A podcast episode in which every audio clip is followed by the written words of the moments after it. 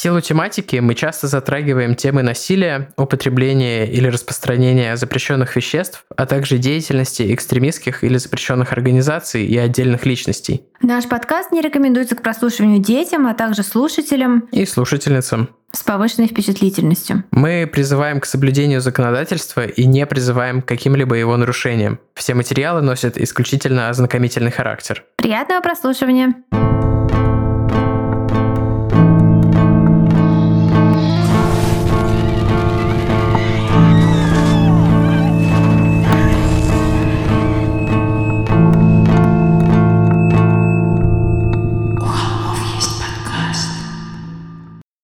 Всем привет! Вы слушаете «У холмов есть подкаст». Привет, привет, привет из 2021, потому что наконец мы с вами, ребята, в одном году, потому что до этого мы все такие, мы к вам обращаемся из 20-го, но мы уже в 21-м, а теперь и мы, и вы, и все в 21 году. Ура, ура, ура! И это действительно наш новый выпуск, и он супер клевый. И мы очень рады, что снова мы все встретились. Уюху! А, я не сказала, что мы Тима и Валя, ваши любимые брат и сестра в Crime. Но мы сказали это в, дис... в нашей заставке слэш-дисклеймере, где мы говорим про всякую запрещенку, которую будем упоминать, потому что мы решили просто универсально сделать его на все выпуски, потому что так или иначе мы упоминаем какие-то запрещенные вещи, так или иначе, в каждом выпуске. Вот. Ну да. Можно назвать было запрещенный подкаст. Наш подкаст, я уверена, кликабельность повысилась. Ну, теперь кого угодно могут признать иностранным агентом, в том числе нас, если вы там, не знаю, скинете нам на PayPal денег хотя бы раз. Поэтому нужно подстелить себе соломку, написать дисклеймеров и всего такого. Да, это все Тима говорил для своего ФСБшника, который слушает все наши выпуски, не пропуская. Да уж, прикольное, что-то хотели сказать еще. А, вот, да, забыл, что. Хотели сказать прикольное, но зато есть организационное. Мы пока не успели, пока что вот мы еще в этой январской суете не успели пока подвести итоги и выбрать победителя конкурса комментов в Apple подкастах, поэтому мы это сделаем в соцсетях, просто к моменту релиза, наверное, уже готово, зайдите, посмотрите, вы это были или нет. Мы везде постараемся запостить. Да, мы прям текстик опубликуем. Скриншотик сделаем еще. Скриншотик, да. И, кстати, насколько я помню, наш предыдущий победитель так и не объявился про Саламандру. Да, Что-то я не помню. Автор комментария Саламандры, если вы слушаете нас, пожалуйста, черканите куда-нибудь, где-нибудь нам. Или либо я позорно пропустила, и, и тогда простите, или это вы позорно пропустили, и тогда напишите обязательно. Если у вас нет никаких соцсетей, то в крайнем случае можете на почту нам написать. Я Саламандра. Да, да. Ла-ла-ла-ла-ла-ла-ла. Наша почта Саламандра — это холмов.ком. Если кто-то подумал, что вместе с дисклеймером мы стали более официальными, то нет. И сценариев у нас до сих пор нет, и все наши разговоры не звучат наигранно. Вот. Как у некоторых. Потому что... Потому что, да. У холмов это чистая импровизация. Ну нет, конечно, у нас есть... Это грязная импровизация. Конспект с основной историей, которую мы рассказываем, чтобы мы не забыли, а что, а что, какие вещи нужно перечислить и в каком порядке. Но я имею в виду наши... Да, это особенно актуально для меня. Наши разговорчики. Наши разговорчики, конечно, да. Наши разговорчики, конечно, да. Это фраза лучшей цитаты у холмов на футболке. Кстати, про футболки. У нас до сегодняшнего выпуска сделал опять один из самых любимых наших иллюстраторов Олег Гута у которого свой бренд одежды, точнее, я не знаю, насколько он там владеет им или нет, но он точно... Мне кажется, владеет. Ну, ну может, совладеет, но у него может, есть совладеет. Э, бренд стритвера, или как его странно называют, стритвира, как меня Валя посвятила как в это странное произношение. Тоже странно. Вот, посмотрите, какое классное просто произведение искусства. Да, называется Папандополос. Да. Если что, ты, ты, ты не назвал. Я про обложку, про то, что а, произведение искусства классная, просто вообще да. супер огонь. Да, и у нас э, этот выпуск будет в двух частях, поэтому обложек у нас тоже будет две. И над обложкой следующей части у нас поработала прекрасная девушка, но о ней и о ее обложке мы поговорим да. в следующей части. Вот. В следующий четверг, как Следующий мы так четверг. иногда делаем, да, у нас некоторые темы Ну, в душе. здесь Собственно, мы про Ум Синрикё должны были бы так сделать по-хорошему, потому Да. что я вижу, что вы плохо его послушали, потому что вы не готовы к двум часам не у холмов. дослушали. Вы не готовы к двум часам у Писали, холмов. ой, ей, два часа, два часа, сами такие. Не-не, люди, «Мгм». которые писали, я думаю, дослушали, но вот э, широкие массы как-то вяло отреагировали. Я, я разочарован. Я, я, я, я не злюсь, я разочарован. Это самая самая жесть, когда ты такой, блин, ну как же, как же мне исправить положение? А вам понятно, как дослушать? Да, поэтому мы как-то стихийно разделили этот выпуск на две части, но части равнозначные и очень интересные. И вообще я хочу сказать, что я принималась за research всей этой темы, которую давно многие хотели, и мы планировали. Я принималась э, с одним как бы взглядом на нее и с одними убеждениями, а закончила я погружение в нее с, с другими. И вот мы с Теперь Тимой еще... Валя думает, что есть тайное правительство, которое управляет дипстейтом США, и Дональд Трамп это единственный человек, который ему противостоит.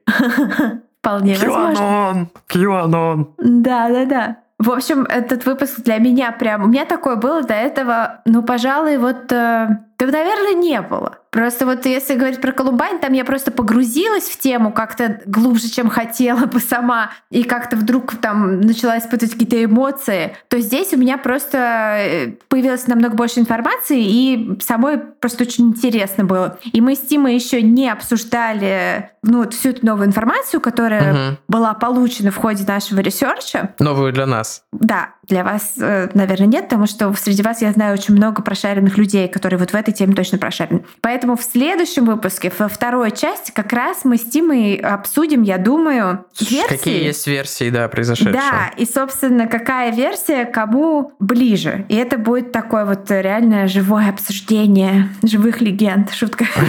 Это как в ТикТоке сейчас есть тема, что все делают часть 2, и типа приди в профиль и подпишись, чтобы не пропустить часть 2. И мы так сделаем здесь. Вот мы в тренде, мы А, тр- трендовые чуваки. Не буду позориться в Валя, этот которая момент думает, говорить, что что ТикТок нет это ТикТока. конфеты. Нет, ну я знаю, что это не конфеты, потому что среди Холмис есть ребята, которые э, дело снимают классные тиктоки. Он смеется над собственной шуткой, ребят. Видели бы вы его лицо? Он ржет над собственной шуткой. Просто загибается, реально, согнувшись пополам. Слезы из глаз. Я не шучу, реально. Пошутить над тем, какая я старая. Класс. Я Да, знаю, большое такое спасибо TikTok, нашим TikTok. Холмис, нашим Инста Холмис, нашим Теле Холмис, ВК Холмис. И отдельное большое супер спасибо нашим Холмис донейтерам на Бусти. Вы Вообще, супер, ребят. вы уже который месяц платите за хостинг нашего подкаста. Оплачивайте услуги очень э, нашей небольшой, но классной команды. Да. И это потрясающе. Мы вас очень любим, очень ценим. И класс. И Браво. Скоро все, что-нибудь кому придумаем мы в декабре вас. отправляли стикеры, делайте сторис, отмечайте нас в Инстаграме, мы обязательно вам напишем и, может быть, кого-нибудь даже репостнем. Вот, очень э, рады, что они до вас доходят, наши стикеры, и вас радуют не меньше, чем да, нас. желательно стикеры приклеенные на что-нибудь. Потому Но что не на части вот- тела, не на части тела. Да, окей, Не на хорошо. все части тела. Просто я знаю, что есть люди, которые покупают стикеры, а потом типа, а, на девичах ими не пользуются. Да, у меня тоже было такое, что наш стикер-пак слишком красивый. Но я в итоге наклеил э, на машину, поэтому если вы увидите машину в Петербурге с... э, у холмов есть подкаст под лобовым стеклом, возможно, это моя машина. А возможно, это машина кого-то из Холмис. Да. А у меня вот еще нет наших стикеров. Ма-ма-ма. У тебя много чего нет, на самом деле, из того, что э, нам, нам передавали всякие классные подарки. Это звучало как предъява. Кстати, да, спасибо большое всем, кто передавал для нас новогодние подарки. Это офигенно трогательно и здорово. И спасибо всем за фан-арт и шутки, упоминания и просто любовь к моему, моему Марвуше. Да, и что человека, который сказал, я пропустил Инктобер, поэтому вот вам Марф на Новый год, это было очень мило. Спасибо большое. Вот буквально на днях я репостнула к себе в профиль. Это это супер клево. Я бы показала Марву, но вы сами понимаете. Но он съест телефон. Да, скорее всего, так и есть. Так, ну что, ты готов? Ой, можно я пошучу? Супер некорректно, но Господи. это под- будет подводочкой к нашей теме. Как некоторые, наверное, или многие знают, я летом взяла котенка. И теперь он уже взрослый большой чувак. Я не пускаю его гулять, он рвется гулять, и настал момент X. Момент, когда я записала его на определенную процедуру. И э, я готовила этот выпуск, и я все ходила, ходила по дому такая, да, ну ладно, хорошо, я уже скажу это слово, зодиак, зодиак, зодиак, зодиак. И вот мой, мой муж Дима, он э, подходит к коту, берет его на руки такой говорит, кот, а какой у тебя знак зодиака? Не знаешь? А в понедельник тебе кастролог сделает твой кастрологический прогноз. Неплохо. Простите, пожалуйста.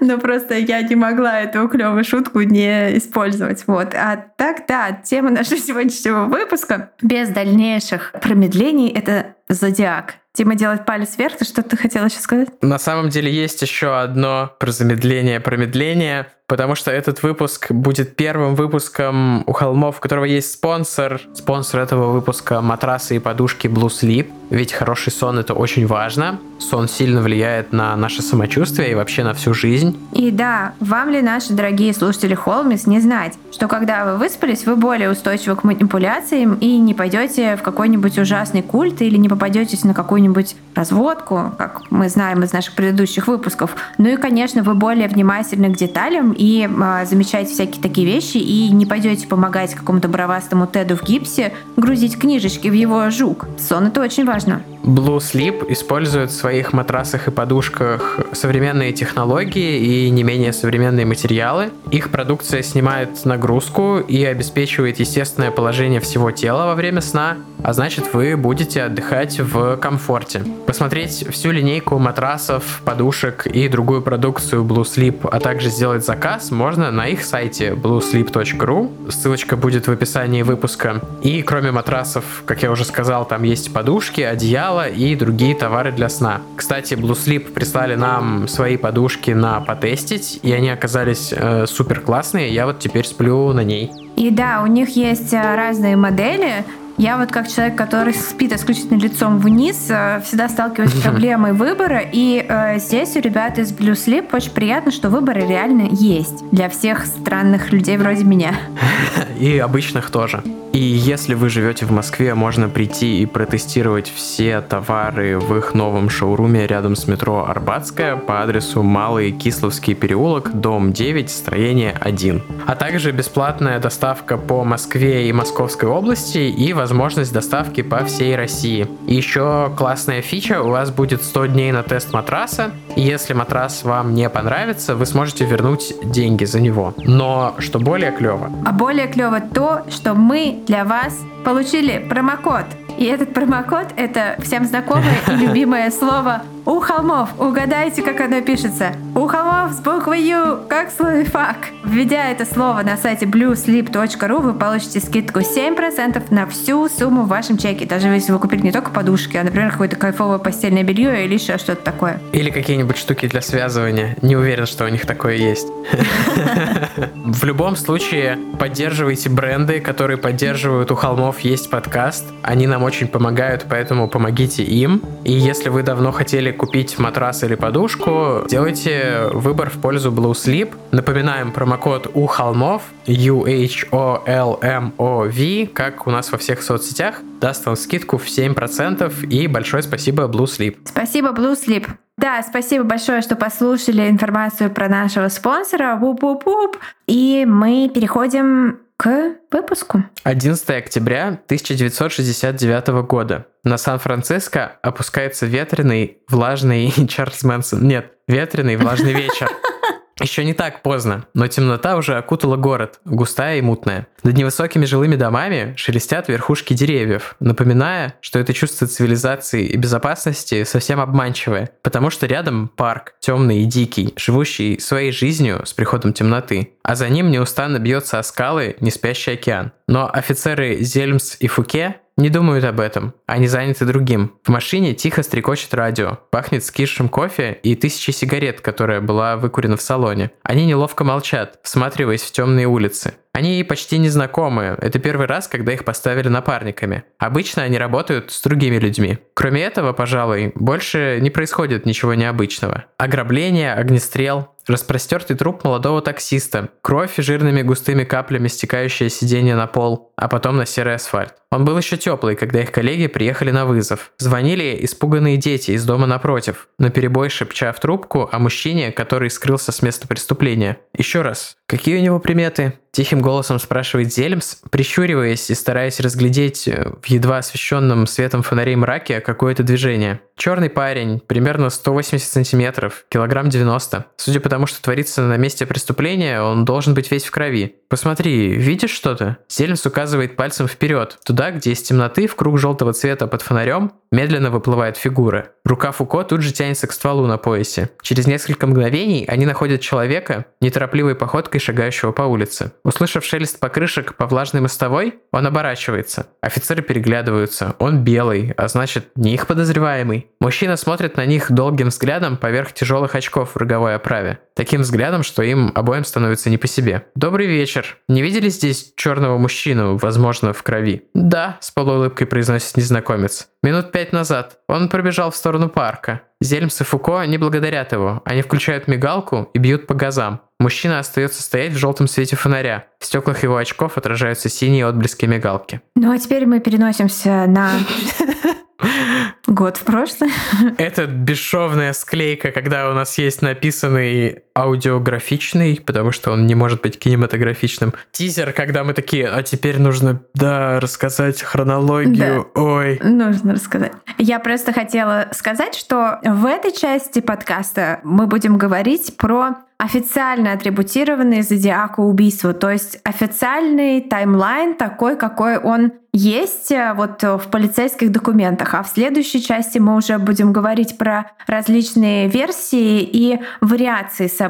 Соединять красными ниточками фотографии на большой пробковой доске будем в следующей части. Именно это, как в том моем любимом э, мемасике, где Чарли из Филадельфии всегда солнечно, такой с красными глазами на фоне доски, и там написано это моя жена пытается объяснить мне, почему Джеффри Даймер хороший парень.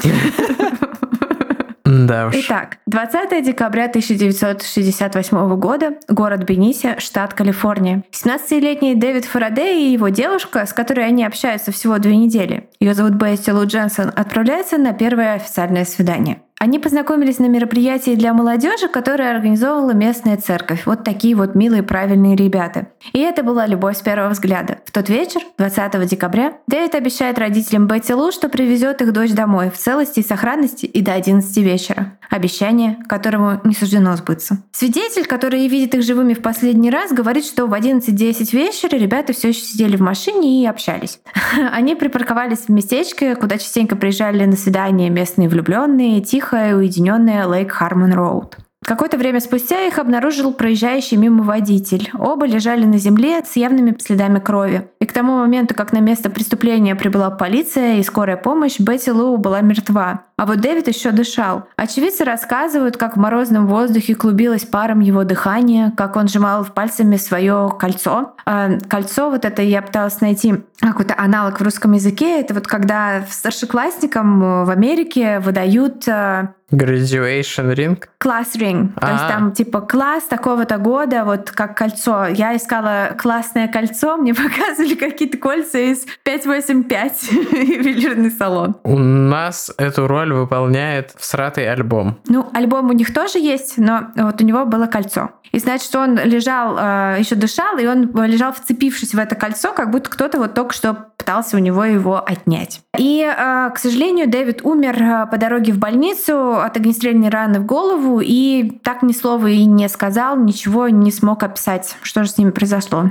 Изначально полиция считала, что убийства как-то связаны с местными наркоторговцами и мафией, но подростка имели кристальную репутацию и ни одного привода, тем более они в церкви познакомились, поэтому теория очень скоро загнулась. Другой версией была, естественно, тема про ревнивого бывшего, потому что у Бесси Лу был другой парень. Но у него был железный алиби, он со своими там кучей братьев, сестер, кузенов и вообще всей всей семьей в этот вечер был дома. И, в общем, к лету расследование зашло в окончательный тупик, и все забылось, как-то замялось для общественности. Но 4 июня 1969 года в городе Вальехо, штат Калифорния, у меня большие проблемы с произнесением названия этого города, поэтому, Тима, пожалуйста, поправляй меня по ходу дела. Валя думала, что она произносится Валейхо. Да, мне как-то... Мне было сподручнее как-то так это произносить, но сорян. Дарлин Феррен работала официанткой в местном дайнере. И несмотря на то, что в 22 она была уже давно и прочно замужем, она была девушкой популярной. Вот здесь хочется сказать, что бытует такое мнение, что она была какая-то там, в общем, смея своего мужа, все такое, но я такой информации не нашла. И считаю, что, ну, это вот даже в фильме э, Дэвида Финчера, о котором мы еще поговорим, там это показано как какая-то вот она такая, типа, ха-ха, ну, такой информации я не нашла об этой девушке. У нее было много друзей, поклонников, что абсолютно нормально, и в числе их был и Майкл Межо, который был в нее влюблен и э, не скрывал этого, но она с ним просто дружила. И в тот вечер она заехала с ним на своей машине. Изначально они хотели пойти пообедать, но в итоге решили отправиться в парк. Они доехали до стоянки и припарковались. Впоследствии Межо, который выжил после этой атаки, скажет, что всю дорогу до парка за ними следовала какая-то другая машина. Но э, пока, вот когда они припарковались, они встречают только другую парочку, которая тоже там ищет место для парковки, а потом выходит на улицу и взрывают петарды, потому что это День независимости, 4 июля. А потом эта вторая парочка уезжает, и они остаются одни. Ну а через несколько мгновений на стоянку въезжает еще один автомобиль с очень яркими фарами и паркуется прямо за ними. По свету этих фар Майкл решает, что, наверное, это полиция, которая типа смотрит, чтобы, ну, чем тут подростки занимаются в темноте, мало ли что. И приопускает стекло, но машина резко срывается с места и уезжает но возвращается через несколько минут на прежнее место прямо позади них, как бы блокируя им выезд. И из нее выходит человек с фонариком, который слепит глаза Майку и Дарлин, так что они не могут разглядеть лица человека, который вышел. Подойдя к автомобилю ребят со стороны пассажира, мужчина, это все-таки оказывается мужчина, направляет на них а, оружие и стреляет. Пули поражают Майка и Дарлин. А затем мужчина разворачивается и идет обратно к машине. В этот момент Майк, который серьезно ранен, э, кричит от боли. Тогда убийца возвращается и стреляет в него и в Дарлин еще несколько раз. После этого садится в машину и уезжает. Майк и Дарлин остаются на месте довольно долго. Мимо проезжают люди, но никто не спешит оказать им помощь. Когда наконец на место прибывает полиция, они все еще живы. Через какое-то время после атаки на телефон диспетчера в полицию поступает звонок. Нэнси Ловер, женщина, принимавшая звонки в службу спасения в тот вечер, сказала, что звонивший говорил ровным голосом, почти без всякого выражения. Как будто много раз уже отрепетировал этот текст или, может, даже читал его по бумажке, как некоторые подкасты вот делают. Но не мы. И, судя по голосу, ему было около 30 лет. Я хочу сообщить об убийстве. Если вы проедете милю на восток по Коламбус Парквей, вы найдете ребят в коричневой машине. Их застрелили из 9-миллиметрового лугера. И еще я убил тех ребят в прошлом году. До свидания. Я специально сказала так «до свидания», потому что она сказала, что он растянул слово «до свидания». А вообще, конечно, мне нужно было передать микрофон Тиме на реплику Зодиака. Я всех маньяков изображаю одинаково, по-моему. Ну, мне интересно, как потом у нас тут будут еще реплики Зодиака, как ты будешь вот этот его монотонный голос без выражения изображать. Мне интересно, потому что тебя маньяки обычно звучат «так, а чё? А ты чё?»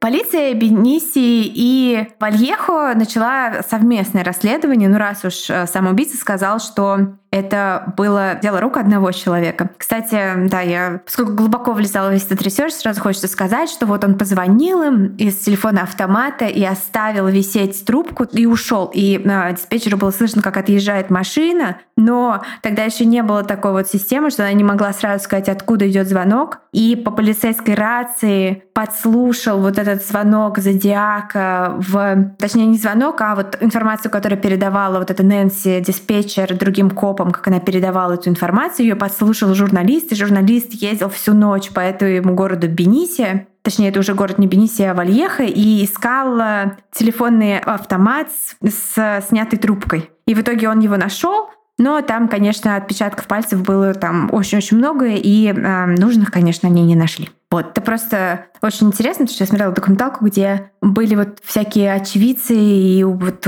копы, диспетчеры, все эти это... люди, когда они были еще Ты живы. говоришь про документалку, это говорит Зодиак. This is Zodiac speaking, да? Наверное, я их что-то столько посмотрела за каникулы, что как-то... Ну да, мы, как всегда, сделаем списочек. э, Ой, не-не, не обещаю. В прошлый раз было так сложно все собрать. Ну, я постараюсь. Мы, как всегда в нашей практике холмов, мы не обещаем, но мы постараемся. Никогда ни на что Просто не рассчитывайте. Когда этот вы выпуск будете придет с монтажа, я напишу Вале, ты обещала э, собрать список ресурсов. Валя такая, уф. Ну, да, я так сделаю. Но что поделать?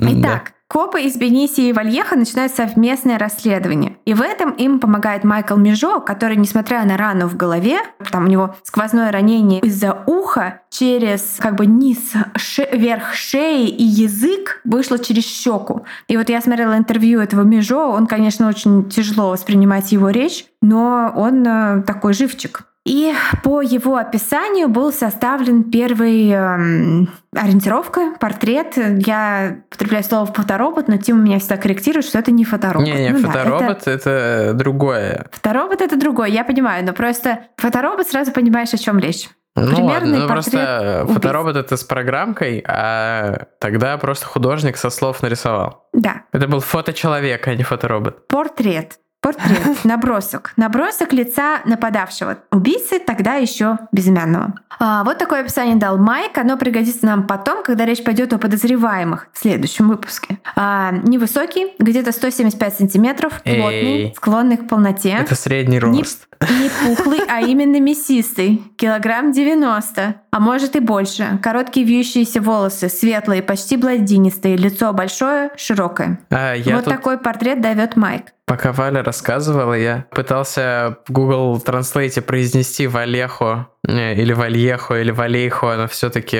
и они говорят, э, ну, это испанский Google Translate произносит Валехо, типа он вообще не ставит мягкий знак или краткое ни туда, ни туда. Но поэтому, не знаю. Но мы будем так, как в российской транскрипции принято говорить, будем говорить Вальехо. Ну вот Бенисия, например, они говорят Бениша вообще. Но я использовала российскую транслитерацию слова Бенисия, а вот на Вальехо меня уже не хватило.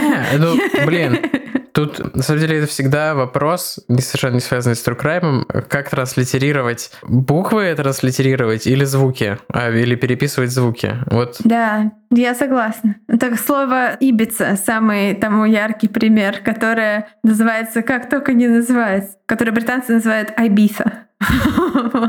Вот. Блин, британцы называют очень много вещей так, как это нужно называть. Например, они называют коренных американцев индейцы. Поэтому британцы могут в жопу пойти своим способом Почему, что-то почему произносить. какие британцы называют индейцы так было? Ну, Indians, это же типа Да Колумб придумал.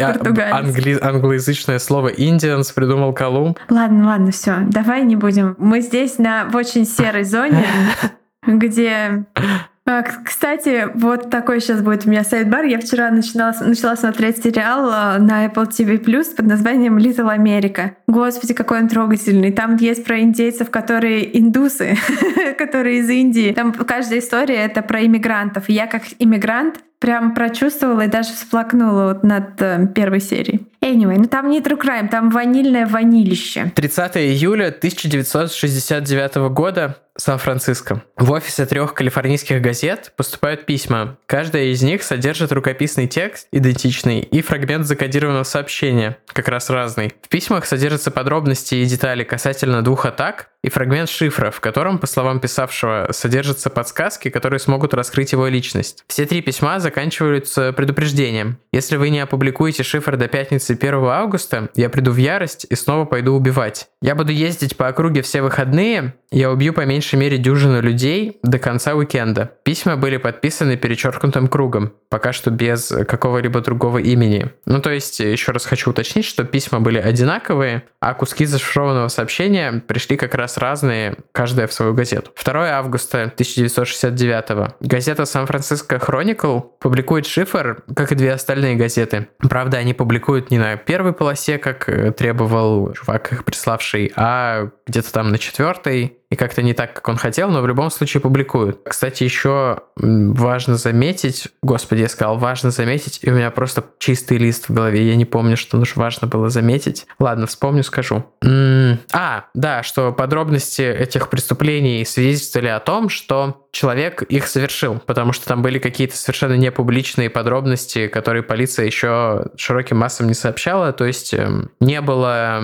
сомнений, что писавший по крайней мере, видел эти преступления своими глазами. Так, через несколько дней после того, как Chronicle и остальные газеты публикуют этот шифр, многие пытаются его разгадать, но преуспевает в этом семейная пара любителей ребусов из Сан-Франциско. Они сообщают, что им удалось взломать шифр. Правда, в тексте, ну, конечно же, не указывается имя убийцы. Мне нравится убивать людей, потому что это так весело. Но я не дам вам свое имя, потому что вы решите помешать мне или остановить сбор моей коллекции рабов для жизни после смерти. Говорила это зашифрованная записка. После того, как власти выразили свои сомнения в подлинности письма, в Chronicle пришло еще одно послание, это было 4 августа. В нем впервые фигурировал ставший вот этой легендой, которую, наверное, знают все, даже за пределами интересующихся True Crime, псевдоним Зодиак. Дорогой редактор, это говорит Зодиак. Dear editor, this is the Zodiac speaking. В ответ на твой вопрос про мои приключения в Вальеха я готов предоставить еще больше материалов. После этого следовало очень подробное описание всех деталей убийства Дарлин и покушения на Майка. Собственно, он, наверное, даже не знал, что Майк выжил. А также разбор ошибок, которые репортеры криминальных хроник допустили в своих публикациях. Хотя, наверное, уже знал, потому что видел публикации. Но неважно. Здесь уже ни у кого не осталось сомнений, что, очевидно, они разговаривают с убийцей, потому что там было все до мельчайших подробностей описано в плане количества ранений и характера. 27 сентября 69 озеро Бориеса, долина Напа, Калифорния. Студенты Сесилия Шепард и Брайан Хартнелл хотели поехать в Сан-Франциско погулять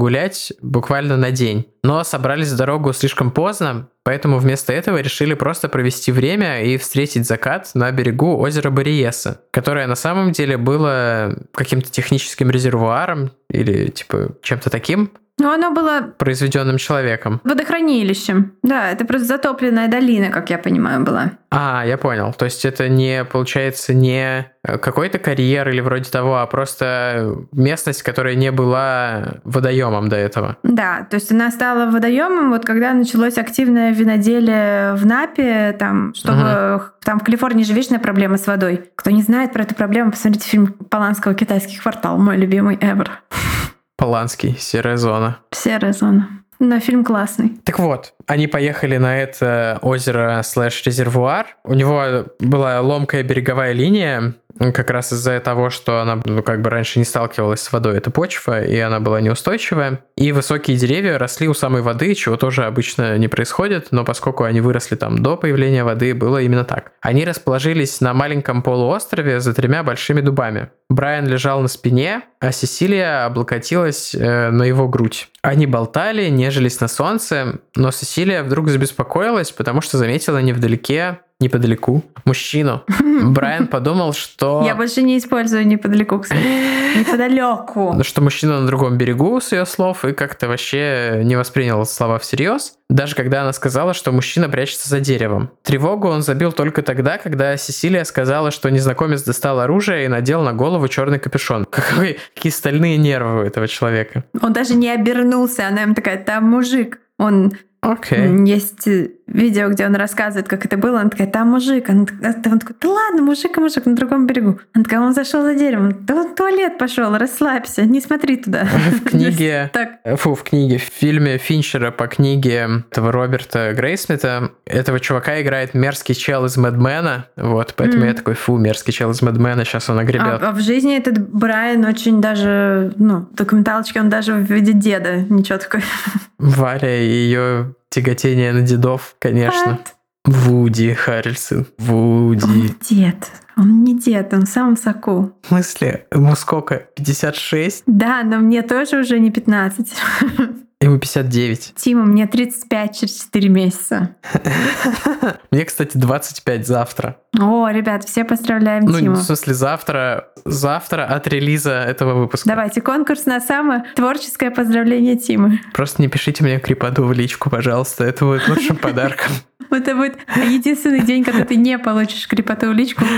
О, да. Anyway, тут у нас очень серьезные события происходят, потому что этот чувак действительно достал оружие и надел странный черный капюшон, причем не такой, как вы подумали, у худи, а такой, как мешок, скорее, с прорезями. Подойдя к парочке, у нас, кстати, на обложке он как раз в этом прикиде изображен. Еще раз респект Гути. Подойдя к парочке, монотонным, спокойным голосом убийца объяснил, что он сбежал из тюрьмы, убил охранника, ему нужны деньги и машина. Брайан на тот момент учился на факультете социологии. Он решил посотрудничать с ним, попутно пытаясь его разговорить. Он тогда подумал, что из этого эпизода может даже получиться неплохая курсовая работа, но опять же, как он сам сообщает. Но денег у него при себе не было, только типа 75 центов или вроде того. Он предложил мужчине выписать чек и отдать ему ключи от машины. Тот согласился, по крайней мере, на ключи, но приказал Сесилии связать Брайана так, чтобы они не убежали. Сесилия подчинилась, но узлы завязала не очень крепко. Я уж не знаю, специально или просто потому, что как бы не каждый человек в состоянии крепко завязать узел, не будучи готовым к этому. После этого мужчина связал ее, и перетянул узлы, которые связывали Брайана. Затем он совершенно без каких-либо поводов и предупреждений выхватил нож и начал бить Брайана этим ножом в спину. Потом перешел и на Сесилию. Брайан притворился мертвым, мужчина ушел. Но на самом деле и Брайан, и Сесилия были еще живы. И собрав последние силы, они стали звать на помощь, привлекать внимание местных рыбаков, которые плавали по лодке по лодке. На лодке, конечно, по озеру. Но помощь все не шла и не шла. Смеркалось. И Сесилии удалось развязать узлы на руках Брайана, и падая от потери крови, он пошел к машине. То есть, да, несмотря на как минимум несколько ножевых ранений, он э, вот был в состоянии пойти к машине и уже почти дошел до нее, когда подъехала другая машина, и из нее вышел человек. Его сердце, сердце Брайана замерло, потому что он решил, что убийца вернулся закончить начатое. Но на самом деле это был рейнджер, которого вызвали рыбаки, услышавшие крики о помощи. Интересно, кстати, как они это сделали. Они доплыли на лодке, они увидели, как они махали руками, типа не ответили ничего им. Ребята подумали, что рыбаки их заигнорили, а рыбаки поплыли на лодке к причалу станции парк рейнджеров, которая была там в нескольких милях. Прикольно. Потому что ни у кого не было ни рации, ничего. Я как-то просто воспринимал это всегда, ну вызвали и вызвали, а сейчас подумал, ну да, ведь не по рации же они их вызвали. Смотрите, насколько Валя больше шарит, чем я. Валя немножко Я послушала 15 часов подкаста про Зодиака. Да, я, потом расскажу. Есть очень классный подкаст, называется «Монстр». Это второй, это подкаст называется «Монстр». Первый сезон у него был, если я не ошибаюсь, про, э, собственно, монстра из Атланты, это так и назывался. А второй сезон про Зодиака, и там, блин, 15 часов я послушала. Ну, на самом деле, дело Зодиака, оно супер необъятное. Поэтому мы так да. даже за два да. выпуска мы пройдемся по верхам только. Ну реально такие вот базовые штуки у нас будет и будут и дальше мы вас отправим по самостоятельное плавание, да. Research, да. Эм, так вот, этот рейнджер э, приехал и смог оказать им помощь какую-то. Сесилия была еще жива. На место приехали скорая полиция. Она дала показания, но лица мужчины она толком не разглядела, потому что было все-таки далеко. И, к сожалению, девушка умерла в больнице больнице несколько дней спустя. По показаниям же Брайана, который выжил, был составлен знаменитый портрет в черном капюшоне. И, кстати, Брайан в интервью говорит, что несмотря на тот факт, что он сам не принимал участие в создании фильма Финчера, сцена с нападением вот описана до мурашек э, правдоподобно, что как раз... Видимо, подбор актеров тоже его не смутил, что его играл мерзкий чувак из Мэдмен. А Мэдмен уже вышел в 2007 году, или они как раз примерно тогда начали выходить? Мне кажется, как раз примерно тогда. Возможно, тогда это был просто чувак. Он, да, наверное, потом смотрел Мэдмена и плевался, что такое, фу, вот я скатился. До чего я скатился. Да. Обыск места преступления не дал ничего, кроме специально оставленной надписи на двери бежевого Volkswagen, который принадлежал Брайану как раз, где был перечень дат атак в Бенисе, Вальеха и озеро Бариеса. И список был подписан перечеркнутым кругом, символом, который нам с вами уже известен. В 7.40 вечера в день атаки в полицию Напы поступил звонок. Я хочу сообщить об убийстве. Нет, двойном убийстве. Они в двух милях к северу. Они были в белом Volkswagen Карман Гиа. Я тот, кто это сделал. И теперь эти три атаки расследовались уже как одно дело, но, к сожалению, никаких дополнительных подвижек улик подозреваемых это не дало. Несмотря на то, что у них был уже какой-то паттерн, полиция была в тупике. Там на самом деле довольно э, сильно они облажались на месте преступления, потому что... Э, потому что это вот полиция эти... Калифорнии. Покрывало, веревки, то есть все вот это было свалено в одну кучу. Э, все это было завернуто в кровавое одеяло, которым была укрыта Сесилия в ожидании скорой. И вроде бы был снят какой-то частичный отпечаток пальца с лобового стекла машины вот этого Volkswagen, но его снимали как-то так коряво, что он получился супер нечеткий, его потом, как я понимаю, особо нигде... То есть он не достаточно репрезентативный, вот так скажем. Еще вот стоит заметить, да, что все эти три нападения были очень-очень похожи друг на друга, что и позволило их отчасти связать между собой. Но в дальнейшем все будет немножко по-другому. 11 октября 1969 года. Сан-Франциско. 29-летний водитель такси по имени Пол Стайн взял на улице пассажира, мужчину приличного вида, который попросил отвезти его на угол улиц Вашингтон и Мейпл. Это жилой квартал возле крупнейшего в городе парка Президио. Офигенный, кстати, парк. Но когда в полицию поступил звонок о нападении на таксиста, дети, которые, собственно, звонили, не наблюдали за всем происходящим из окна своей спальни, сказали, что нападение это произошло на углу улицы Вашингтон и Черри. То есть это на несколько кварталов э, дальше, чем э, тот адрес изначально, на который э, ну, таксист, видимо, в свой блог внес, что вот он ехал по такому адресу, но на самом деле по другому адресу все это происходило. По сей день не ясно, сказал ли ребенок неправильную информацию, неправильное описание нападавшего, или диспетчер не расслышал. Да come on. Но по первоначальной... Все полицейские в Штатах такие, ну, наверное, он был черный, типа на любое преступление. Ну, возможно, да. Но по первоначальной информации, как мы уже сказали, водитель, э, на водителя такси нападение совершил черный мужчина. Все остальное описание, там рост, вес, все это совпадало, но вот цвет кожи не совпадал. Прибывший наряд полиции обнаружил Пола Стайна уже мертвым. Его тело было распростерто на переднем сидении, а в голове у него было огнестрельное ранение, и внутри такси было просто выпачкано кровью сплошняком. В машине было найдено множество отпечатков пальцев, но только несколько из них, не принадлежавшие Стайну, были окровавленными. Ну то есть так они, а, поскольку это такси, сколько людей ездит такси, по именно вот этой крови в отпечатке, ну, они смотри, определили, что это... На переднем сиденье машине это мало кто ездит. Это же все-таки кэп куда ты садишься назад. Там были в основном его отпечатки водила, как я понимаю. Да, но они искали отпечатки пальцев, где была бы кровь, и которые были бы не водилы. Ну, и таких было а всего кровавые несколько. отпечатки по-любому выделялись, потому что они их как минимум оставили после того, как кровь брызнула. Я понимаю, о чем ты. Это да, логично. Но такси, может быть, э, там, не знаю, не очень чистое, и кровь не всегда там это огромные кровавые отпечатки, это может быть чуть-чуть крови. Ну, то есть, не знаю, я просто к тому, что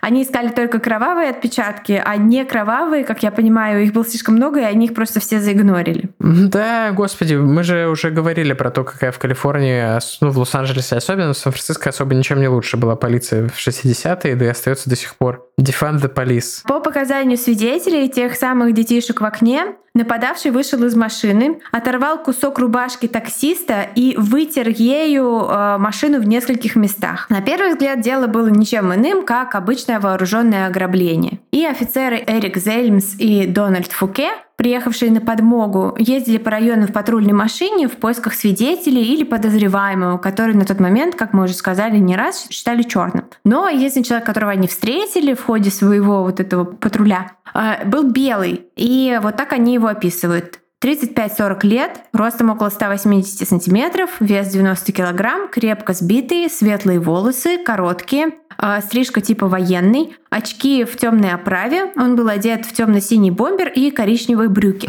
Следов крови на нем они не заметили. Мужчина не спешил, шел спокойно и расслабленно, как будто бы гулял. Полицейские не нашли причин останавливаться и допрашивать его. Но уже к утру по показаниям свидетелей был составлен э, вот этот скетч-портрет нападавшего, который почти на 100% совпадал с описанием, которое полицейские указали в своем рапорте вот этого человека, которого они встретили на улице. Та же одежда, волосы, очки. А, но причин э, думать, что это было не просто ограбление, все равно пока не было. Просто парень оказался не черным, а белым. Я тут похихикал, что Валя смешно перевела крюкат. Стрижка по типу военный. Это какой-то такой, такой Ну, я так такой понимаю. перевод. А как, как это? Стрижка Не, просто- или как? Э, В английском языке есть такое понятие, да, крюкат, а в русском языке нет, и поэтому ты такой смешной аналог придумала. Я смотрю, и мне сразу представляется себе какой-нибудь военный. Вот я сказала, ну, ну, так стрижка- оно и называется крюкат, типа как крю, потому что... Ну да, ну вот я вот так вот. Не, просто А я вот так. Э, мне нравится находить... Нарезной батон. Я Нет, поняла. я не говорю нарезной батон, наоборот, мне просто интересно находить такие решения в переводе. Ну, типа, я просто понял, что, что какую именно фразу ты имеешь в виду, когда ты говорила. Забейте, я просто, просто агрюсь на переводы. Я слушаю у холмов в оригинале просто. Но тем не менее, черный был нападавший или белый, это просто, по мнению копов, обычное вооруженное ограбление таксиста, и никакой огласки это дело не получает. 13 октября 1969 года в Сан-Франциско Chronicle приходит конверт, который содержит лоскуток окровавленной рубашки Стайна и письмо. В нем э, содержится вот эта знаменитая угроза зодиака, который поставит э, всю Калифорнию просто на уши. Ну и вот э, текст этого письма я предлагаю Тиме зачесть, зачитать его своим фирменным Так это голосом. же письмо, зачем зачитывать его? Ну ладно. Это говорит Зодиак. Я убийца таксиста на углу Вашингтон и Мейпл прошлой ночью. Чтобы доказать это, вот лоскут его рубашки в пятнах крови. Я тот же самый человек, который убил тех людей на севере залива. Полиция Сан-Франциско могла бы поймать меня прошлой ночью, если бы они обыскали парк, вместо того, чтобы гонять на своих мотоциклах вдоль него, соревнуясь, кто наделает больше шума. Водители должны были просто припарковаться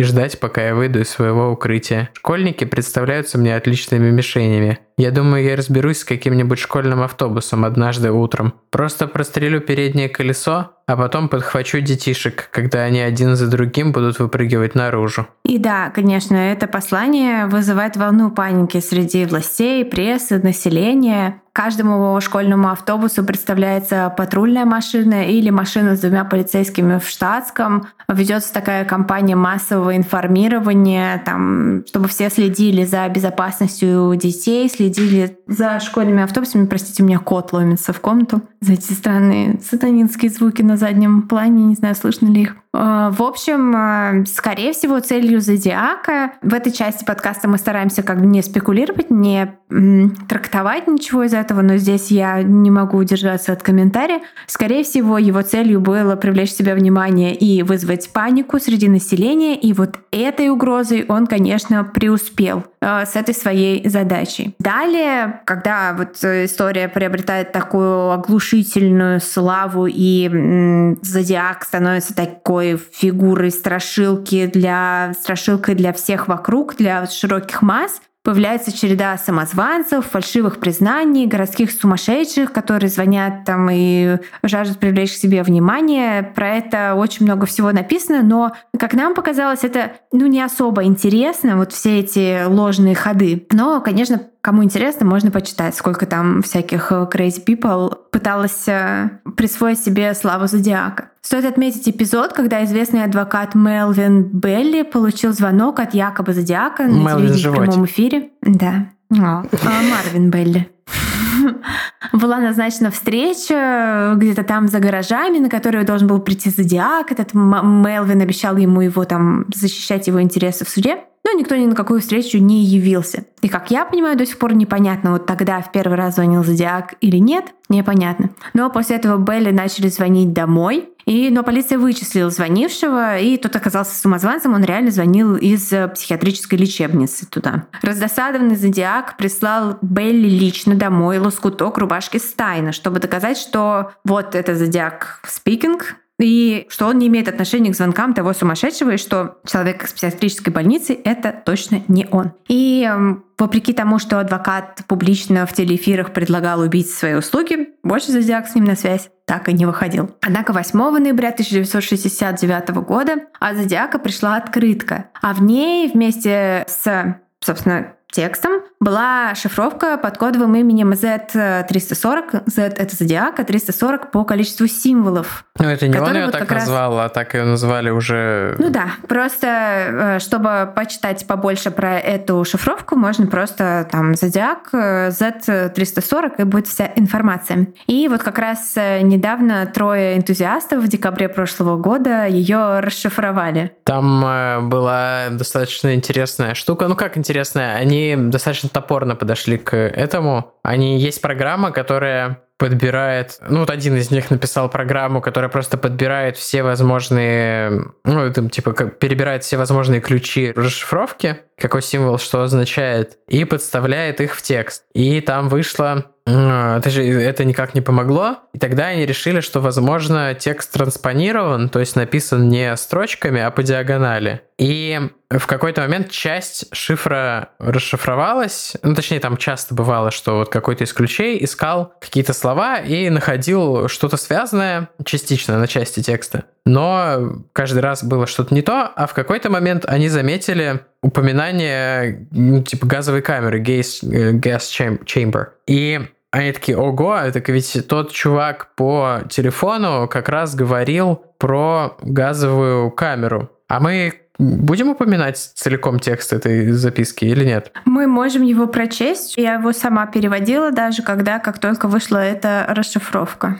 Ну, впрочем, ладно, там всякое было про то, что это не он звонил, и про то, что он не боится газовой камеры, потому что у него уже достаточно рабов, которые будут ему служить в жизни после смерти. И они такие, ага, по вот э, газовой камере они поняли, что этот ключ действительно, может быть, подходит, и уже потом докрутили, потому что оказалось, что Зодиак неправильно транспонировал часть строчек, что он там облажался в переписывании шифра. И в итоге подобрали слова, там кое-что экстраполировали, в общем, там немножко их алгоритм не до конца сработал, но круто, что они заметили как раз вот эту э, газовую камеру и поняли, что нужно дальше копать, и в итоге докопались до смысла записки, и даже ФБР затем подтвердила, что да, это текст, которому можно верить, скорее всего, так и есть. Ну ладно, Валя тут мне прислала как раз полный текст в ее переводе. Я надеюсь, вы хорошо веселитесь, пока пытаетесь меня поймать. В передаче по ТВ это был не я. Что подводит нас к важному моменту обо мне? Я не боюсь газовой камеры потому что она еще быстрее отправит меня в рай. Кстати, рай он всегда писал с ошибкой, что также помогало расшифровывать иногда. В этой записке конкретно нет, но это стоило учитывать, и вот это слово, короче, расшифровать, ну вы поняли. Он писал Paradise через C, потому что сейчас у меня достаточно рабов, которые работают на меня. У других людей не будет ничего, когда они попадут в рай. Поэтому они боятся умереть. Я не боюсь, потому что знаю, какой будет моя новая жизнь. Это будет легкая жизнь в раю. Тут также слово написано было с этой же ошибкой, и заканчивалось все одним словом «смерть». Достаточно бессвязная мысль. Ну, да. Его теория про то, что все люди, которых он убивал, становятся его рабами, которые после смерти, типа, будут его обслуживать, она не первый раз уже фигурирует угу. в его посланиях. И, типа, говорят, что, может быть, вот это и есть его мотив, что вот он хотел этих рабов. I don't know. Я не уверена. А по поводу расшифровки я хотела сказать, что для меня это просто супер клевая история, что типа вот был чел, есть чел, true crime фанат из Америки, который просто вот, типа, после работы, там, какой-то скучной работы, сидит дома за компом, там, не знаю, жена спит, дети спят, а он сидит там такой, типа, о, зодиак, шифровочки зодиака. И он снимал же видосы, как я понимаю, выкладывал на YouTube разные способы. Он не математик, там, не просто чувак ну, фанат true crime. В смысле, он как раз, по-моему, applied э, нет, математик? Нет, а он выкладывал эти штуки, а потом его нашел, кажется, шведский чувак, который то ли строитель, то ли какой-то рабочий рабочий, да, один да, математик, да, который как один раз написал и механик, да, который как раз написал эту штуку, который программирует в качестве хобби. Да, и вот который э, программирует в качестве хобби, он как раз написал или подсказал ему использовать вот эту программу. И они вдвоем стали крутить эту программу, и э, он стал выкладывать новые видео, вот с промежуточными результатами вот этого всего. А потом начался локдаун, и в Австралии математик, реально какой-то крутой светило математики, увидел эти видосы, которые тоже интересуются вот этой криптографией и всем остальным, он увидел эти видосы и решил им помочь. И типа вот так втроем они все это угу. разгадали. Мне просто это какой-то, э, ну просто офигенная история, мне кажется. Я как фанат True Crime, который по ночам сидит за компом, пока все спят, очень релейт к этой ну, истории. Вот у него забавно на канале много видосов, типа несколько выпусков про вот этот Let's Crack Zodiac. И там типа 40 тысяч просмотров, 70 тысяч просмотров. И когда они все-таки взломали 1,6 миллионов просмотров. Да, заработал на рекламке. На партнерочке, да. Да. Поэтому, да, сама записка и ее расшифровка ничего особо не дала. Но вот с марки на открытке был взят образец ДНК, единственный, который атрибутируется к зодиаку. Но спойлер, на данный момент совпадение не найдено. Ну и, кстати, есть инфа о том, что это ДНК, оно было не на марке изнутри, где марка приклеена к конверту, а типа снаружи. Это я просто показываю, как я лежу марку на пальце своем. Что оно было типа снаружи, и типа этот конверт мог лизнуть какой-нибудь там, не знаю, любой человек по пути следования этого конверта. Ну, вот. я так понимаю, в 60-е они вообще не очень умели обращаться с ДНК Evidence, что там трогали грязными лапами и вообще. Да, но они его не в 60-е, насколько я понимаю, и сняли это ДНК. Ну, я про то, что... То есть они же, есть же комната. Это я понимаю. Я к тому, что они не относились к этому конверту как к потенциально содержащему ДНК и его совали в жопу себе. Да, они только могли определить, э, секретор или не секретор, и все по биологическим жидкостям, а. кроме крови. Ну, короче, да, если бы чуть да. аккуратнее. Ну, как, как можно ожидать от людей из прошлого, что они будут аккуратнее, если они не знают про технологии, которые будут доступны потом? Ну, просто mm, сейчас методика да. такая со многими вещами, что максимально все консервировать и не трогать. Э, возможно, в будущем будут какие-то методы исследования, которые позволят более точно да. проанализировать. Ну, на это вся надежда, потому что где-то в полиции Сан-Франциско, в их головном офисе, есть э, несколько комнат, где лежат вот эти улики по делу Зодиака, и я находила видео э, супер True Crime фанатов, которые там типа снимали на телефон, их пустили там. Ну еще тут потусить в этих комнатах. Супер и важно, там они перебирали эти. Что с помощью этого ДНК-теста многих отсеют, и что корректно ли это, что типа все остальные улики будут circumstantial, но об этом на следующей неделе. Да, об этом на следующей неделе. А на следующий день после вот этой самой открытки 8 ноября пришло письмо на шести страницах, в котором Зодиак обещал построить и взорвать бомбу. Он даже предлагал чертежи и формулы, э, которые были абсолютно точно рабочими, что вызвало большой ужас. И уверял, что его вот этот скетч, фоторобот, который циркулировал массово везде, никому не поможет, потому что он меняет внешность. И также он поклялся сменить свой модус операнди по сбору рабов, скажем так. И что теперь э, его метод э, будет таким, что отличить э, убийство, совершенное зодиаком, от просто бытовых несчастных случаев и каких-то там какой-то простой, там, не знаю, поножовщине в баре, будет совершенно невозможно. Отдельно стоит заметить и сенсационный паскриптум письма, в котором зодиак признается, что после убийства Стайна он действительно столкнулся с полицией на улице, и офицеры спросили у него, не видел ли он чего подозрительного. Сами офицеры, кстати, отрицают тот факт, что заговаривали с этим мужчиной на улице и настаивают на том, что у него была абсолютно чистая одежда, и они бы точно заметили кровь, если бы это был вот человек, который вышел из того такси, где только что человеку, этому водителю, просто у него мозг взорвался. Вот. Но э, совершенно непонятно, кому верить. Решайте сами. Ну и сдержал ли Зодиак свое слово, или и действительно стал маскировать свои преступления, или же он просто взял и прекратил убивать после вот э, смерти таксиста. Никто точно не знает, потому что официально Пол Стайн — последняя жертва Зодиака. Но фанаты Трукрайма, детективы-любители и ваши любимые ведущие подкаста у холмов а, на этом историю Зодиака не считают правильным закончить. На следующей неделе будет продолжение. Да, еще раз хочется поблагодарить всех, кто был с нами в прошлом году и остается в этом. Оставляйте комментарии в Apple подкастах, потому что это, во-первых, нам очень помогает, это очень приятно также. И мы каждый месяц выбираем победителя, типа с комментарием, который нам понравился больше всего, отправляем стикер-пак. Большое спасибо нашим донейтерам на Бусти. И да, у этого выпуска был спонсор. Напоминаем, что вы можете купить матрасы, подушки и другие штуки для сна на сайте bluesleep.ru и промокод у холмов, как в наших соцсетях у холмов, ю как в слове фак, все такое. Вы получите 7% скидки на сумму чека. Большое спасибо, Blue Sleep. Спасибо большое. Обязательно возвращайтесь на следующей неделе. Как там Тима говорил, модно сейчас э, в ТикТоке. Зодиаки, ТикТоки, какие у вас все модные слова-то пошли. В общем, возвращайтесь за продолжением. Всем спасибо и пока. Пока. Вы слушали «У холмов есть подкаст» – независимое разговорное true crime шоу с комедийной подачей. Возвращайтесь на следующей неделе за очередной порцией подлинных историй о маньяках, тоталитарных сектах, резонансных убийствах и других настоящих преступлениях. Подписывайтесь на нас на всех платформах и в соцсетях – Инстаграм, Телеграм, Твиттер и ВКонтакте. Ставьте оценки, где это возможно, и оставляйте комментарии. Это помогает новым людям узнать о нашем подкасте. Также вы можете поддержать наш подкаст, оформив подписку на донейт-сервисе Boosty. Все ссылки есть в наших соцсетях. Если вы иллюстратор и хотите сделать обложку для одного из наших будущих выпусков, пишите нам в директ Инстаграма. Выпуск подготовили и презентовали Валентина Назарова и Тимофей Назаров. Монтаж и обработка звука Кирилл Мухрыгин.